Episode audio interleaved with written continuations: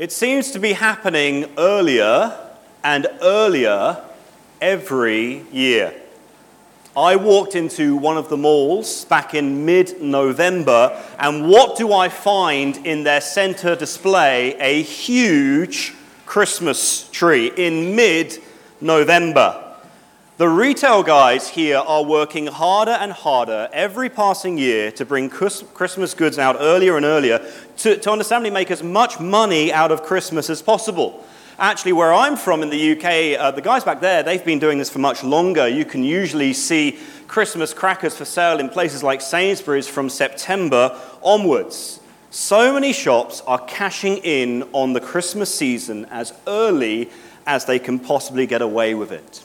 As we mark this fourth Sunday in Advent today, it's the last Sunday, of course, before Christmas Day in a couple of days' time, billions across the world are getting ready. Uh, the presents are being hastily wrapped, unless you're as disorganized as me, in which case I will see you at the shops tomorrow. Husbands are remembering and then probably forgetting the essential ingredients for the Christmas lunch. Again, that will be me tomorrow.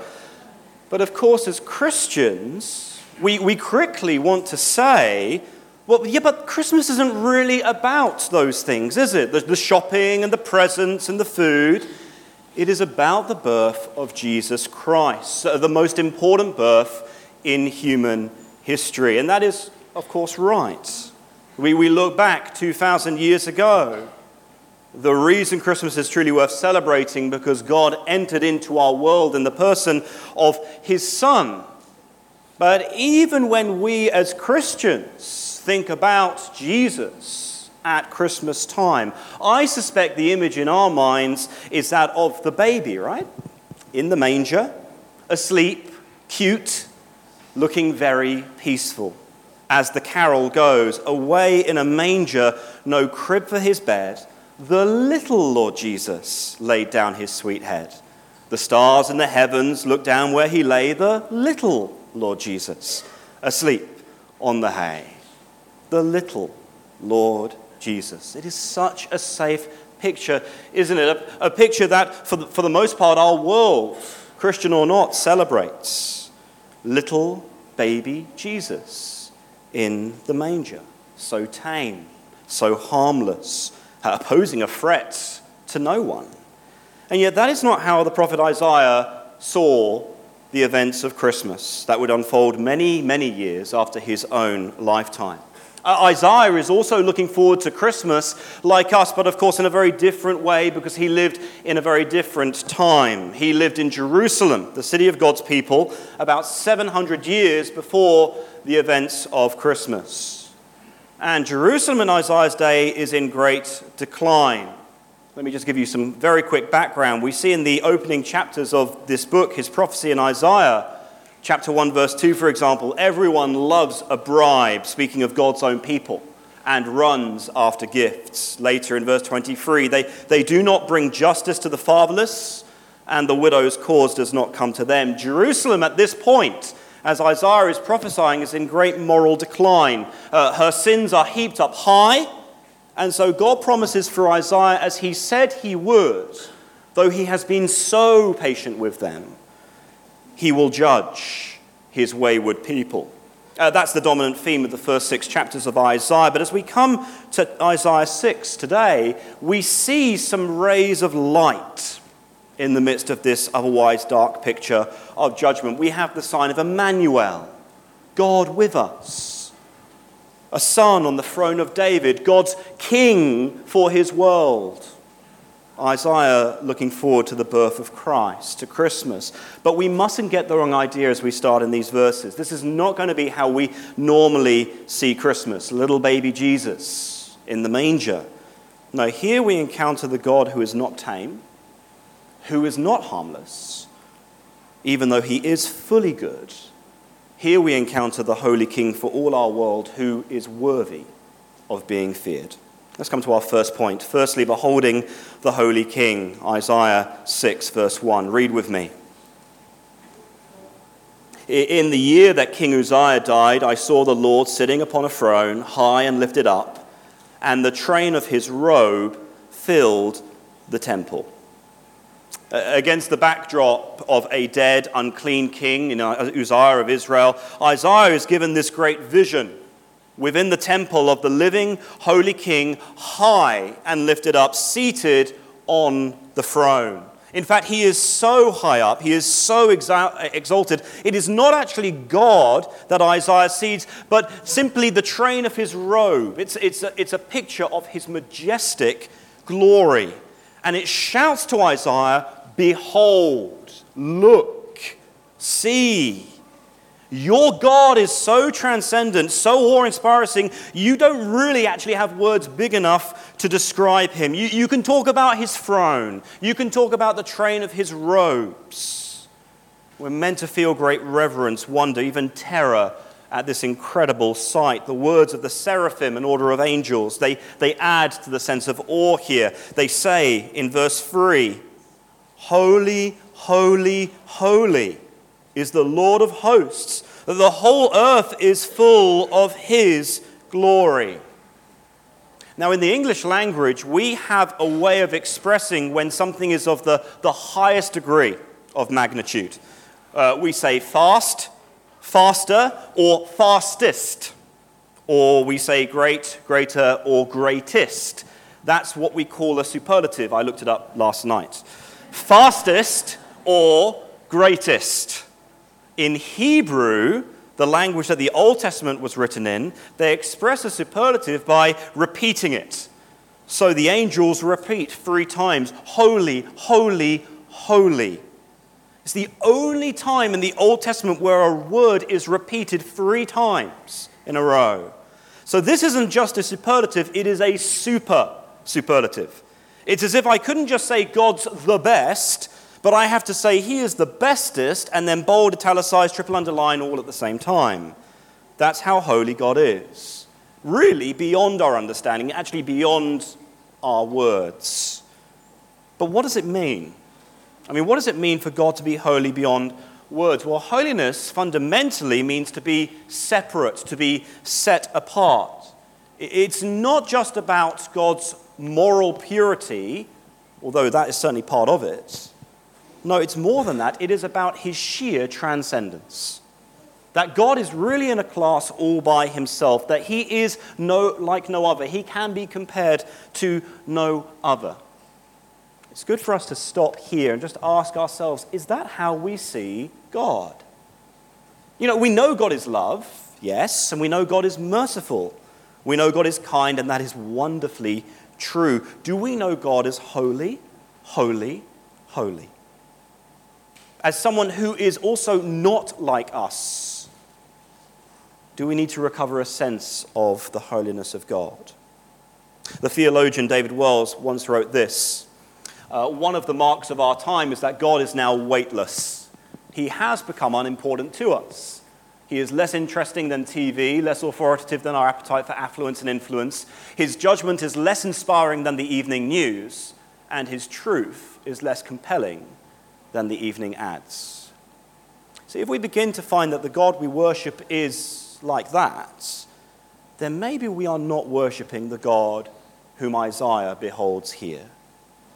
We are warned by God and His Word that the unbeliever has no fear of God. Not no knowledge, no fear of God. Because he thinks he can get away with his sin before God. It is either unimportant or it is hidden from him. And so he does not behold God, as Isaiah does, as the holy king who will judge. There is no fear of God before their eyes. And yet the believer does wisely fear God, even as he knows God is on his side, he is to work out his faith in reverent fear. It's much like what the apostle warns the Philippian church. Therefore, my beloved, as you have always obeyed, so now, not only as in my presence, but much more in my absence, work out your own salvation with fear and trembling. For it is God who works in you both to will and to work for his good pleasure.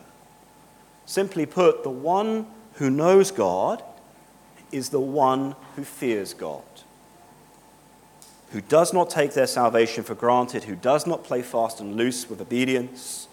In fact, the prospect of disobedience, of sin, though we commit it, yes, leaves us trembling. And that leads us to our second point responding to the Holy King. Come with me to verse 4. And the foundations of the threshold shook at the voice of him who called, and the house was filled with smoke. And I said, Woe is me, for I am lost.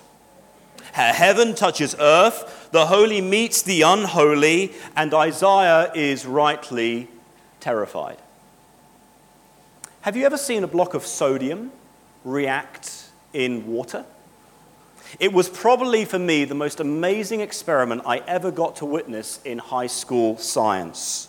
Uh, our teacher took this large uh, glass cylinder full of blocks of raw sodium kept in kerosene oil out from his very secure storage area. And we found out soon enough why you need to store sodium in kerosene oil as our teacher very carefully, with very large tongs, he picked out one of these blocks and he dropped it into a tub of water, which he covered straight away, and then he ran to the back of the room where we were all standing and watching with delight. In just seconds, this tub of water went from dead calm to incredibly violent. It started bubbling furiously. The lid exploded off. Flames shot up in the air to our sheer delight as a group of schoolboys watching the oxygen in that water react and annihilate violently the sodium that it had come into contact with. It's what we call an exothermic reaction. And it's really quite something to see, but only from a safe distance. Sodium and water do not mix well. One will necessarily destroy the other completely. Here we see heaven touching earth. The holy comes into contact with the unholy, the shaking and the smoke that's described here. They say, Do not come close. This is dangerous. You see, in our sin, we cannot come face to face with God and hope to survive because God is, as we've seen, holy, holy, holy. By his very nature, he must deal with all that is not holy. Isaiah knows he's in trouble. See how he cries out, verse 5. Woe is me, for I am lost, for I am a man of unclean lips, and I dwell in the midst of a people of unclean lips, for my eyes have seen the King, the Lord of hosts. Woe is me, for I am lost. You notice what causes Isaiah to say this? it, it is not the sight of his own sin. It is not the sight of a society collapsing around him. It is simply the sight of the Holy King seated and exalted on his throne before him. And in response, the angel's declaration of who God is, all Isaiah can do is cry out, unclean. I am a man of unclean lips. You know, I, I find myself doing this. We all do this. We constantly measure up ourselves spiritually against one another. We say, not, of course, not out loud, we say in our minds and in, in, in our hearts, oh, they're so unspiritual. They never come to any Christian social activities. Oh, they're so proud. Never listen to the advice I want to give them. But then we measure ourselves against God, and we find that no one can declare woes on others. We simply have to say, like Isaiah, Woe is me. And yet, the turning point now comes in this vision in verse 6 because as heaven touches earth, so the holy touches the unholy. Read with me from verse 6. Then one of the seraphim flew to me, having in his hand a burning coal that he had taken with tongs from the altar. He touched my mouth and said, Behold, this has touched your lips. Your guilt is taken away, and your sin atoned for. An angel flies to Isaiah, this burning coal from the altar, touches his unclean lips and by doing so is said to remove the guilt of his sin. Isaiah is cleansed before God, but it is nothing to do with him. You see how passive he is here? Isaiah doesn't win over God by pleading for mercy. He doesn't try to bargain. He knows, woe is me, my situation is hopeless. And yet, out of the smoke comes not judgment, but redemption. The Holy King takes the initiative. The Holy King cleanses Isaiah. The comedian Shel Silverstein has written a poem called The Dirtiest Man in the World. I'll just read a few lines for you. It goes I can't see my shirt. It's so covered with dirt, and my ears have enough to grow flowers. I'm musty and dusty and patchy and scratchy and mangy and covered with mold. If you look down my throat with a flashlight, you'd note that my insides are covered with rust. I doubt we'd want to spend an evening with such a filthy person. And yet, friends, that is how dirty we are spiritually. I know I am.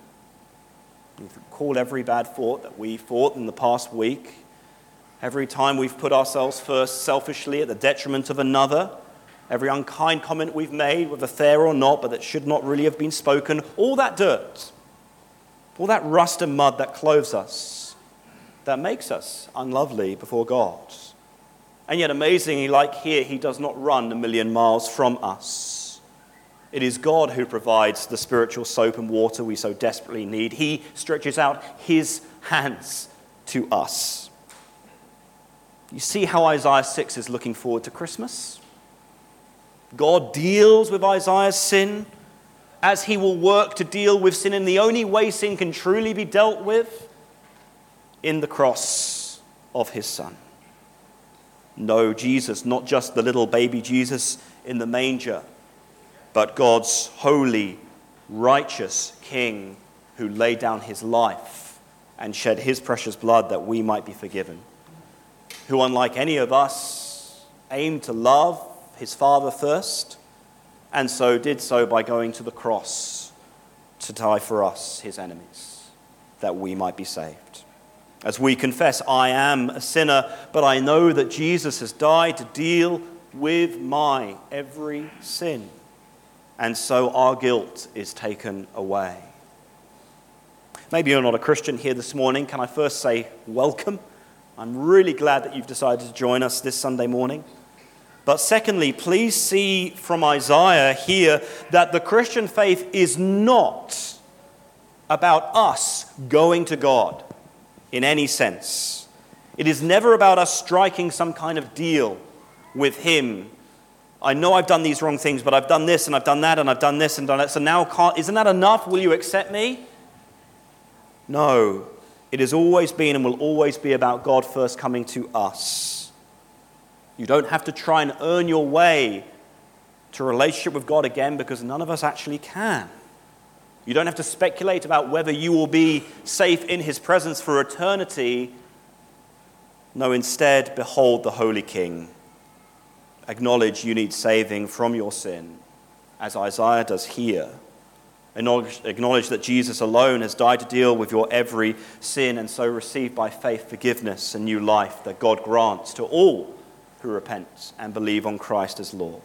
That is why Christmas is worth celebrating because of who Jesus is and what he will become for our sakes, recognizing him as our Savior and King. The gift that we cannot hope to face God without and live. No, maybe you're not ready to bow the knee to Jesus yet. Can I just encourage you to join one of those Christianity Explored groups in the new year? Consider Jesus' amazing words and works for yourself in his word as we meet together to consider it. But for those of us who are Christians today, remember every time you're convicted afresh of the, the reality of your sin, every time you sincerely say, Woe is me, we must remember Christmas always too. That we who were once unholy and unfit for the King's presence are declared now holy through Christ alone. You see, Christians who have gone long and far in their walk with Jesus, they all have this one thing in common they know their sin intensely, and they know God's holiness deeply, and they feel the tension of that gap every day. But they know Jesus, who bridges that gap, and that's why they love him and they love others all the more for what he has done for us.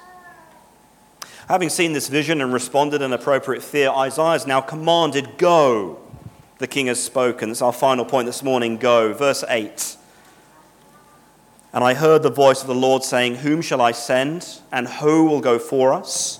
Then I said, Here I am, send me. The Holy King, he's in his meeting room and he's wondering who he can send on this vital mission. Isaiah steps forward Here I am, send me. You see, he's seen the holiness of the king, he's experienced the grace of the king, and so now he finds he wants to do the will of the king. He is a transformed man. That is the mark of true conversion, isn't it? Not merely some emotional high or dramatic experience, but in a readiness to do, to desire to do what God has commanded.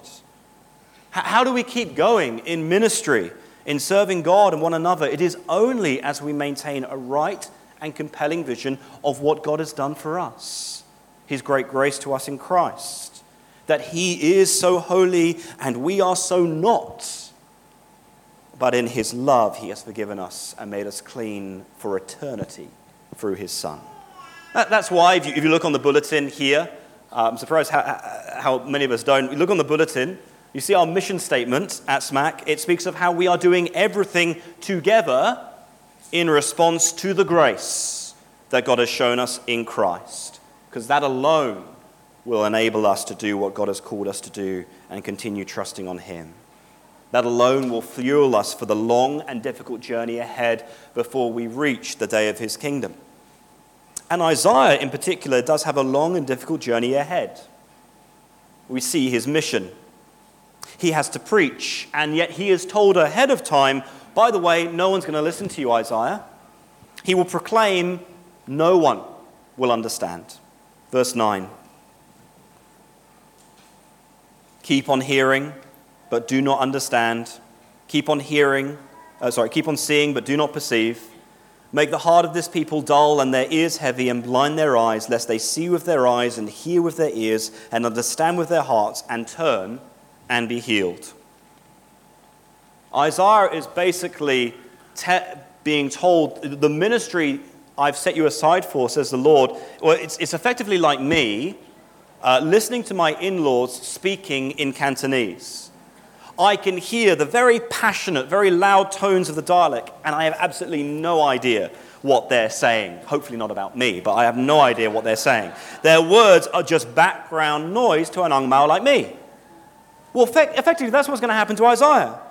He doesn't have to preach a complicated or obscure message. He just has to preach and preach and preach and preach until his people reach the point of no return.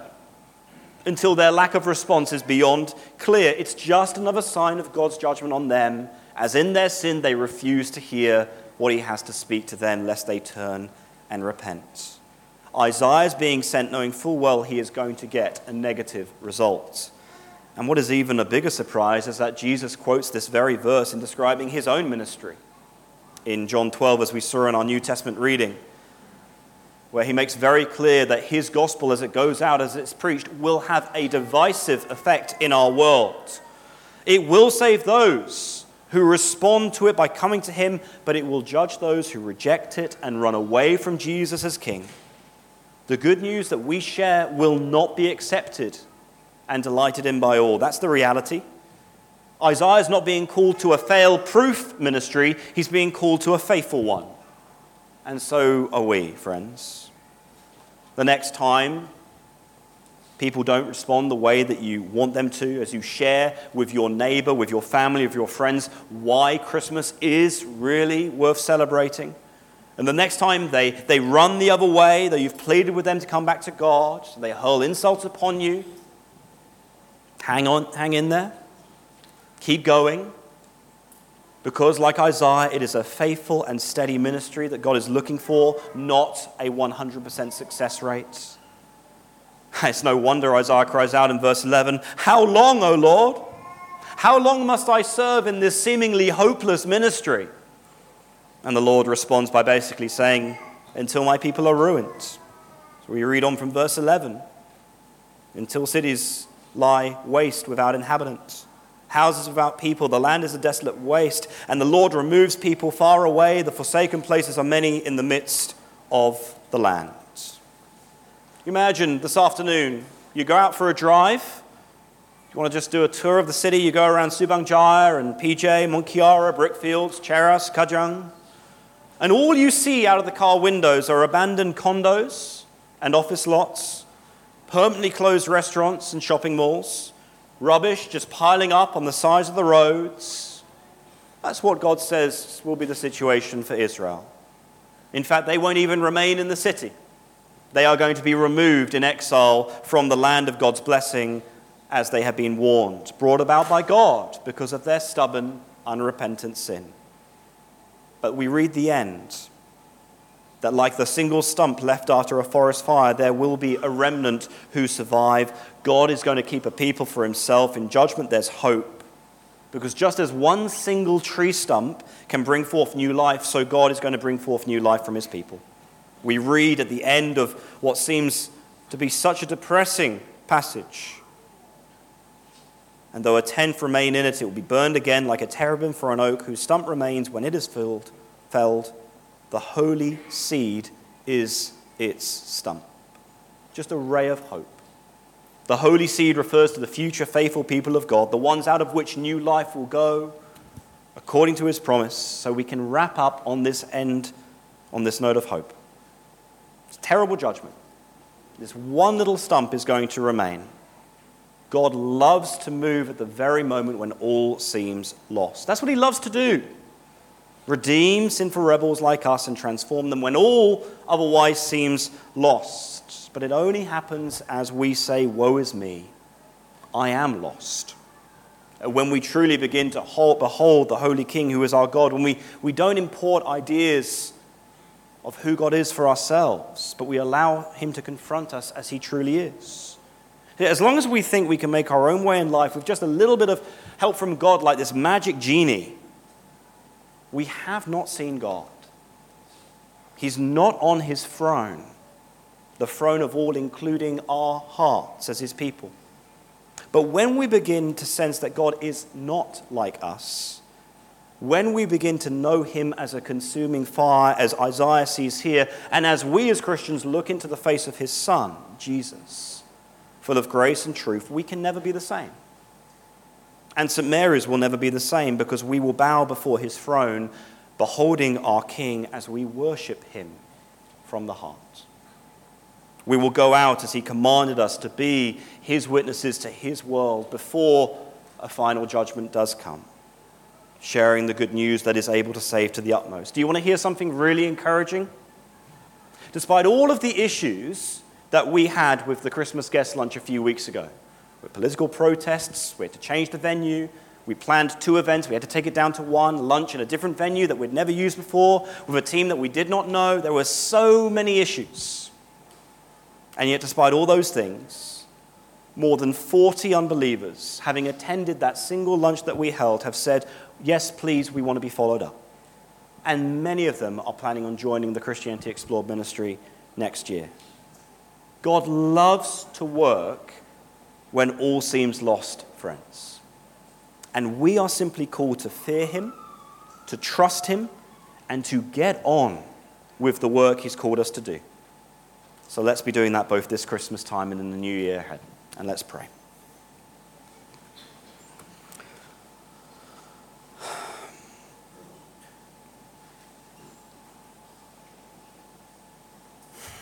Our Heavenly Father, we thank you that you, in your grace and in your love, reveal yourself to us in your word and in this prophecy of Isaiah as you are. And you do so that we might wisely fear you, that we might repent of the sins that we know we are guilty of. That we might say with Isaiah, Woe is me, and yet at the same time rejoice that you gave that first Christmas morning your Son, our Savior, our King, who is able to save to the utmost all who would depend wholly on him. So help us this Christmas, this coming year, to be those who are humble who continue to rely on Christ our Lord and rejoice in Him. And as we do that, help us by the power of your Spirit to be those who do, like Isaiah, go out, who remember we are not called to a fully successful ministry, but to a faithful one. And help us, therefore, to speak the power of your gospel to those who are yet to know Christ, that they might rejoice with us before the end. And we ask these things for Jesus' sake. Amen.